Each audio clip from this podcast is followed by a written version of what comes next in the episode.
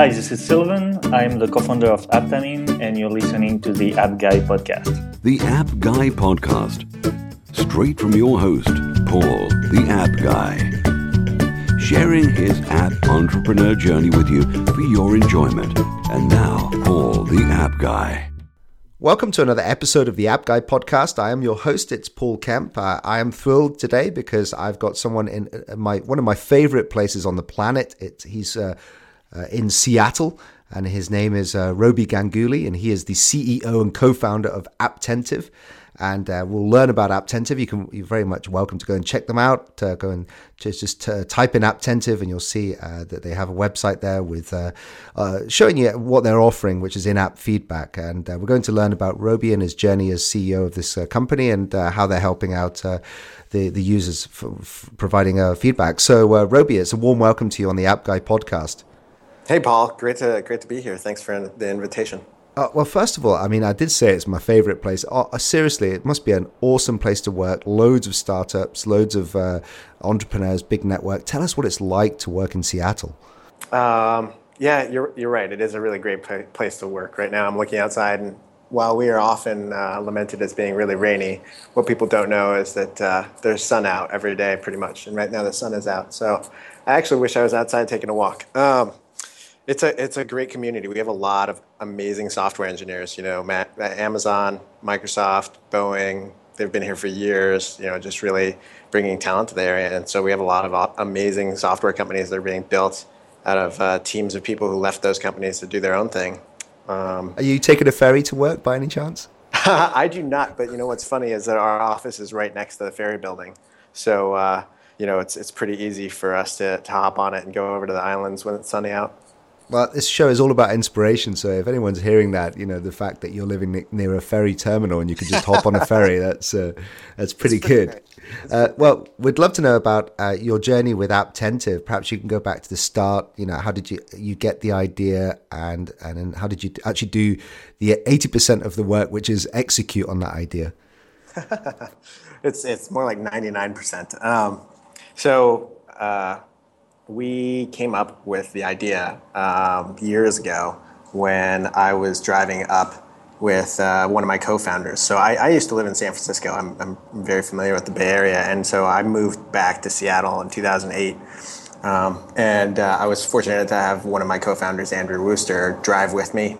And it was the end of 2008, and he had left Apple uh, about nine months prior, and I had left Yahoo at the same time and he was working on the iPhone apps, and, and so we drove up, and what, what we talked about was the App Store, right? We just spent like 13 hours in the car talking about the fact that he had 12 apps in the App Store, and talking about the fact that some of his customers didn't know that he had other apps, and I asked him, you know, if he could communicate with those customers, if, if he knew what they wanted, he knew knew what they needed next, how he could make the app better, um, and we just spent a good amount of that time just talking about all of the things that we thought could be better about software and software communication with customers, right? We think that there are a lot of companies in the world that make software today, and it's not just like a software developer. It's it's uh, you know a company like Starbucks makes a, an app that you use on your phone to purchase uh, purchase your Starbucks. Um, so we talked a lot on that drive just about how important it was going to be for those companies to actually communicate with the people using their software,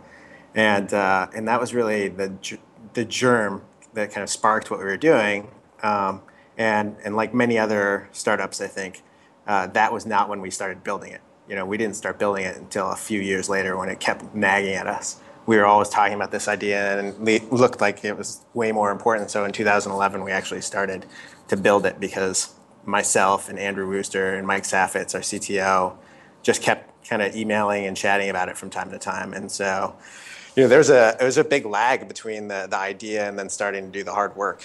Yeah, what were you doing in the meantime? Uh, was were you working on some other things together, or, or, was this a case of actually leaving what you were doing to pursue this idea?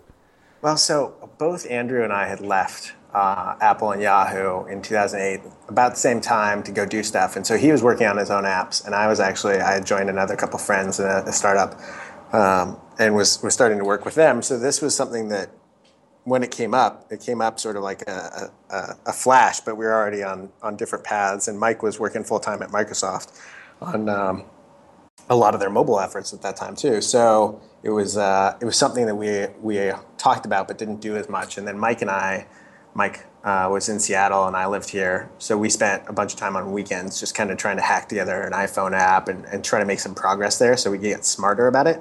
And we we put together what is probably the worst iPhone app ever. Uh, it was a little game that was kind of like a knockoff of uh, catchphrase. I, I, don't know if you've ever played uh, that. Well, I, I, would challenge you because you haven't seen any of my apps. So. well, ours took us quite a long time, and what we learned was that by the end of it, um, it is that uh, Wooster was way better at the iOS side than, than Mike or I, I could get to, and um, and fundamentally we started. Uh, to, to weave our way back to the idea over over the next couple of years because we were still hacking together on stuff in the weekends, but just we knew that there was something bigger out there, and and uh, I think it really came together when I was down in San Francisco having a cup of uh, cup of coffee with with Wooster, and we were chatting a little bit about the journeys we'd been on for a few years, and, and I just came back to this, you know, in-app communication, software communication, customer focused idea that we had talked about and gotten excited about, and he was like, "Yeah, we should do that. Uh, how about I just uh, just come fly up and stay with you for a month, and the three of us build it. And I was like, that's a great idea. So um, that's what happened. Three months later, he just flew up and he stayed on my couch for a month, and, and Mike, Andrew, and I built the first version of, of what is now Apptentive. Well, that, that, that's a wonderful story, and it, again, it's so inspirational to hear the fact that you you had this passion to to pursue this, and you made it happen within a month. Was that uh, working under your own steam with your own money? I'm guessing, and then having a minimum viable product and then starting to seek uh, funding afterwards? Is that how, how you would go about advising start to start up a, an app company? Well, you know, so the first thing is I would I would probably not advise to anybody to start an app company um, these days. What I would say is if you're making apps, that you have to be thinking about the company the apps are supporting, right? So like, there's there's more to it than just making an app today. One of the things we've seen over the past four years, for sure, is that it, moved from a place where you could you could be a person with a few apps to people who had to really really think about their businesses and how they were connected to you know web scenarios or potentially offline scenarios to make real money. Um, uh, and I think that yeah, we were we were bootstrapped for quite a long time, and and some of that was because that was the approach that the three and then four of us uh, co-founders um, really had at our disposal. We didn't have anybody throwing money at us, and also because we just were we were enough in alignment that this was important and that people needed this that we didn't really care. We were like, we should make progress on this. Now it's it's like we've decided. Let's just do it. Let's keep going. Right. Okay. Yeah, because, like, again, that's a big challenge for people starting out. Uh, this is a genuine old podcast. We're trying to uh, unravel the onion in a way and and uh, show people that uh, it can be quite challenging to start an app. Uh, I mean, I get approached a lot from uh, potential entrepreneurs saying that they've got this great idea for an app and they think that's the end of it. But I, I think what's unique about what you were saying is that it's important to make sure that you're aligning yourself with other businesses, other markets, other audiences in a way, uh, yes. and not put everything in in in uh, the app. That's right. That's right. Uh, yeah. How how important was it uh, having your experience with Apple and Yahoo? I mean, I can imagine that's a pretty good track record to uh, kind of get started with uh, what what you're doing. Yeah, I mean, we're really fortunate. So, you know, there there are four co-founders: Sky, Andrew, Mike, myself, and we spent time at Yahoo, WebEx, Apple, Tellme, Microsoft, uh, Greystripe, uh, Fortify. Right. So we've been in a lot of different software and uh, technology companies. And that means that we've gotten a lot of different experiences in building software and delivering it at different scales and at different speeds and at different quality levels. And we've also gotten to see it at its best quality, at its fastest speed, right? And that that meant that when we sat down and we said we want to do something and we had hacked something together 24 hours later, that was because we knew we're where we could go quickly and what we could get done and what, what was necessary and what wasn't. And the first, the first like probably nine months to a year of building the company was mostly nights and weekends and doing extra work whenever we could, and then like flying to to be together as a team because Sky and Andrew were in San Francisco, so they would fly up here and spend time, and we would just crank for a weekend, right? 48 hours, basically work as much as possible, and then go back to they would go back to their jobs, and I was I was um, fortunate enough that I was I was doing some freelance consulting and, and had more flexibility. It just sounds so incredibly inspirational to have you know a group of I guess four of you that uh, obviously get on really well, and you have this common purpose, common goal, and you're just making it happen and finding the time to get together. How important was it for you all to get together? Because there's a lot of emphasis nowadays on remote working, but I can imagine it makes a lot of difference being all together. I think the for us being together was very important. It was it was hugely helpful, and I think the remote work it, it, can work, right? Like it, it takes a special set of, of people and a special set of circumstances and a real commitment to over communicating because we take for granted how much we communicate when we're in person. You know, like body language, the unspoken stuff about uh, conversations uh, is 70 to 80% of the communication. So being around each other just allowed us to have more trust and more like capacity for difficulty over time. Um, and I think that every time we got together, we got we got stronger as a team. Yeah, Robi, I would say that the uh, one of the big themes of this sh- uh, uh whole series, you know, 234 episodes now, uh, is the uh, constant theme that we come back to and the importance of co-founders. And we've had some uh, entrepreneurs on here who it's gone sour, and it's p- partly because I guess they didn't have you know physical meetings and maybe they didn't have the common purpose, but uh, how how would you react to that if I said uh, it's it's uh, one, it's incredibly important that you get on with your co-founders? Oh yeah, I mean that that relationship is the is the sort of foundation of everything that comes afterwards in a, in a pretty meaningful way. And we went through this uh, accelerator program called TechStars. It's uh, pretty well known globally, actually, but especially in the U.S. And we went through it in Seattle. And our managing director Andy Sack used to talk a lot about co-founder breakups and how many teams that went through the program eventually broke up. It's just it's sort of a natural process of entrepreneurship, and um, trying to build something is is that you make some mistakes about who you're who you're working with, or you're not really clear on on what your goals are. And so I think one of the things that we've done pretty well is that we've always tried to really be clear in communication about our expectations, all four of us, and what we really wanted out of this, and what we what we stood for um, and how we were going to operate together. And I think that helped us a, a lot. But um, I think we also got lucky in that sense.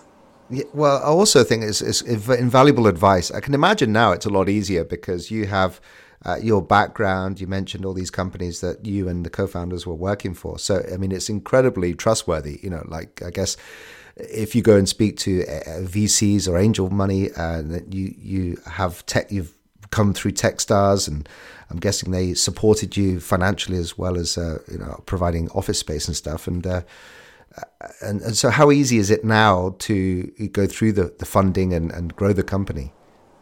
You know, it's always a challenge. I think um, the the truth, at least from my perspective, is that, that most entrepreneurs don't relish fundraising. It's always you're out there doing something that's not like core to building your business. And so that part can be really that can be challenging. And then we're in an environment where there are a lot of companies doing really well, and so you have to you have to be really um, doing something unique and, and, and powerful and, and tell a really good story about what you're accomplishing and then, then have the facts and, and results to back it up. I think it's a really it's an exciting time. There's a lot happening, but um, there are amazing companies out there that are being built. And so that, you know, I think from the funding perspective is challenging for everybody. You have to stand out. And we've been fortunate to be very successful with some really meaningful customers, and we've been fortunate to find uh, investors and, and, partners really who understand what we're trying to do for the long term. Uh, because uh, a lot of people think our business is crazy. Like they, the the truth of the matter is, there are a lot of people that you talk to, whether they're on the investing side or they're just in general in the world, who think that it's crazy that companies should talk to their customers. They think that's very expensive and, and it's not something you can do. Um, we just happen to disagree. Uh, well, I'd love to get into the mechanics of what you're doing. Just before we get there, one one last thing is I, I was actually listening to something today, and uh, it was about that the British are perhaps a little bit weaker uh, in in startups and technology, uh, creating stories around what we're doing. Because you mentioned storytelling is, is a very good way of almost pitching your idea to clients, customers, investors. Have you got any t- Have you got any tips on uh, compiling a story and putting it together and, and, making it compelling for all the uh, stakeholders that you're speaking with? Um, so, what I usually lean on for most of the audiences I speak to um, is the story of our customer, like the, the problem that they deal with and how we can help, but what their lives are like first and foremost. So, for example, we work with a, a very large um, offline retailer that has lots of physical locations and it sells tons of office goods, right? And what we know about their business is that they have a lot of their customers moving online to the web and then to mobile. And in fact, the transition to mobile is much faster than they anticipate, and they don't have enough people on their team. And when we come in, we help their team execute more effectively because of the things that we do. And I can, I can you know, get really specific about that, but those are the kinds of stories that are really easy to tell when you can talk not about yourself or about your company, but really about the things you're doing for your customers, whoever they may be, uh, and how that makes their lives better. And I, I tend to find that that's a much easier story to tell. It feels less forced. Yeah, I almost feel like it's again. You, you, listen to anything in life. Nobody's particularly interested in how long you've been established and what your backgrounds are, and uh, you know they're more interested in uh, and and in a way, you know, we have, uh, I guess, human beings have an easier way of remembering stories. You know, some kind of narrative and uh, recalling that. So, uh, yeah, we'd love to know a little bit more specifically then how how you are actually uh, helping your customers communicate with users. Yeah. So, for example, let, let, me like play that scenario out, and then I can tell you a bit more um, generically. Like, so this this retailer has lots of stores, and they have people all using their mobile app to order from those stores. And sometimes when they order, they order so they can pick it up at a store because that's very convenient for them. And for that that retailer, right, that's a really good uh, way to utilize their stores, which are getting less traffic on a regular basis, right? So they, they continue to have like a very good uh, offline presence because the mobile app is helping them drive people there. And when a customer makes an order for something to pick up and then picks it up, our customer wants to find out if that customer had a good experience, right? They want to find out if the consumer went, picked it up, and it was good. Because if it wasn't, they want to figure out how to improve it. And if it was, they want to sort of reinforce that they've done a good job. And maybe once they've made a customer really happy, they'll ask that person to say something nice about them in social media or in the app store those are all scenarios and communications that they can trigger using us. That they can, at those various touch points, like after somebody's made a purchase, um, reach out and figure out how they're doing. And then if the customer is really unhappy, they can take them to a, like a, a, chat, right, and solve their problem right there and try to try to do something about it. So we power those kinds of communications inside the app, and and to be more um, generic about it, we have SDKs. iOS and Android developers take our SDKs they put them in their apps and they power in app feedback, real time chat, surveys, really intelligent rating prompts that help figure out the right time, the right place uh, to, to, talk to people who are happy, and um, a whole bunch of other communications tools that allow customers to, to let people know about what's going on in the app and improve it. You know, I'm almost thinking back to an earlier episode, episode 50 uh, ish, with Alex Grenadinik, and he was talking about the importance of feedback and putting those types of tools in, in apps. But we were thinking about it from uh, the perspective of just an indie app developer getting user feedback. And what, what I think is very compelling is you've taken that to a business to business type solution, which uh, uh, because you don't want those customers going to social media and complaining. You want them in a chat room complaining to you personally, don't you? I guess as a as a client, and uh, and also reviews. Uh, I can imagine that you get a lot more uh, five star reviews uh, for the apps because uh, you're, asking at the right times. Yep, we have we we see um, we see this across the board. You know, customers who use us and use our tools tend to get five to ten times the number of five star reviews because they're making people a lot happier. They're figuring out who's who's excited. Um, and you know, you mentioned independent app developers, and, and I was talking about a large company that maybe everybody could be familiar with that kind of use case. But we work with tons of indie developers because you know the early days of building a company, and, and you were asking me about us building a startup. The early days are all powered by the few customers you can get and trying to figure out what's going on because you know your product's not very good. You know your product's just a guess. So when you're on your own and you're starting out and you've got kind of a small thing that's going on and you're, you're trying to build that community, just listening to people and figuring out where to go next and what you're doing well and why people love what you're doing already, like that is super powerful. And uh, how how would actually uh, they go about doing that? Then I'm guessing that they would go to your uh, site and get the information on the SDK that they can use uh, and download and, and to, to, incorporate into their own apps. That's right. They would just go to apptentive.com and uh, we have a 30 day free trial, and we actually have uh, a free plan that caters to a lot of small early stage apps, and then it starts to grow. You know, as your app grows and you're more successful. So it's pretty simple. It takes about 15 minutes. Wonderful. Uh, well, there's two things we need to try and squeeze in before we uh, say goodbye to you, Robi. And uh, one of them is that uh, we love coming up with new ideas. And when we speak to uh, entrepreneurs like yourself, uh, that you, you must have thought of another idea for an app that perhaps you're not going to work on that you could share with us. If you have an app idea, great. If you don't, don't worry. We've got another way of fleshing one out from you. But I wondered if you had uh, an idea that you thought about that you're willing to share with us? Yeah, I've actually been thinking about this app idea, and I've talked about it. I think maybe one or two other places. I'm not sure. I, sometimes I get this question, um, but I still don't see the app, so I'm going to bring it up with you. So the uh, I take the the bus quite a bit here in Seattle. We at Apptentive we love public transportation, so I take the bus. And what I would love to do is combine my like bus app, you know, with my music app, so that my bus app would say, okay, you know, you're going to wait for five minutes and then you're going to take a bus ride for 20 minutes and you'll be at your destination in 25 minutes. And it takes that and it just randomly from my music selection puts together the perfect playlist for that length. And I would just like listen to it for 25 minutes unadulterated uh, and see what it came up with. I think that would be kind of fun you know, I'm going to take that one stage further. So, for all the apps that try listening to this, here is the app idea. Uh, how about a curated list of podcasts that come up? so, for uh, the 25 minutes, yeah. Yeah, exactly. exactly. They're 25 minutes. They're exactly the length of your bus journey. And then uh, they, they automatically play uh, when they can see that you have got on the bus and you're heading to work. Uh, oh, yeah. That, that, what a great idea. That would be fun, right? Yeah, that would be a lot of fun. So, uh, anyone willing to build uh, build that, then you've got two buyers of that already. I think. Oh, for sure. I'd pay ninety nine cents for that. I'd pay five dollars. Uh, yeah. So the um, final thing is that we, you know, again, love trying to get some kind of guidance on what it is like to be your, you know, in your shoes, living your life. And would you be able to give us one or two app ideas of how you go through the day? Uh, maybe it's, you know, either business apps or uh, personal use that, that help you uh, do what you do um, yeah, one of things that you may think we, have not come across before. Sure, this is uh, this is great. Um, okay, so I have a couple.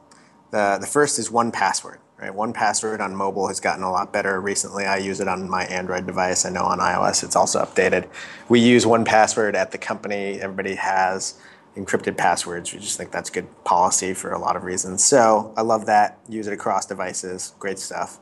Um, then the uh, other one is if you do like a lot of conference calls and stuff, there is this app called MobileDay that will take it in um, with a G, I think Gmail and maybe a couple other calendars. It will integrate and then figure out when you have conference call information in them. And then with one click of a button for a whole bunch of these conference call numbers, it'll connect you. So it's way easier to get in than when you're on your mobile phone and you're like trying to flip back and forth between the, the calendar and the, the phone dialer so you can put in the code and it's just a huge pain in the ass. MobileDay makes it easier. I love that. That's great. I could have done without a few years ago. So uh, that's uh, so p- for people that are struggling to take note of those two uh, app ideas, then just go to the appguy.co and search for uh, episode two three four with Robi Ganguly, and you'll see uh, uh, links to those things that we've mentioned. well, I have to say, Robi, I mean, it's been a, a pleasure talking to you. Fully inspirational. Uh, wondered how best we can reach out and connect with you and Apptentive. sure. So. Um, I am totally reachable by email. I'm robi at apptentive.com. And uh, you can find me on Twitter at rganguly. That's R G A N G U L Y. And uh, Apptentive is at Apptentive on Twitter.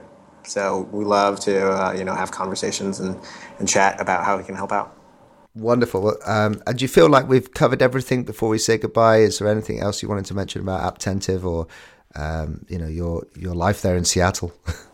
I think uh, the thing I would say, if anybody is listening to this and wants to be in Seattle or already is and is looking for a great company, we're hiring across the board. You know, uh, lots of openings in engineering in particular. We deal with billions of customer events and millions of customer conversations every month. So if those are problems that you're interested in helping us solve, I would love to hear from you. Wonderful. Well, that's great. I mean, uh, I feel like that's a real bonus to for people that have uh, got through the whole podcast, and there's potential um, opportunities open. So, uh, how would people uh, apply for that? They would go to your website, would they, or reach out to you um, directly? Yeah, reach out to me or apptentive.com slash jobs has postings up, and you can apply through that. Okay, Robi, thank you so much. And uh, it's been a real pleasure going through the App Guy podcast with you. All the best for uh, Apptentive. And, uh, and, and whenever you, are in London, you feel free to come over and uh, we'll, we'll show you a good time. That sounds awesome. Thanks, Paul.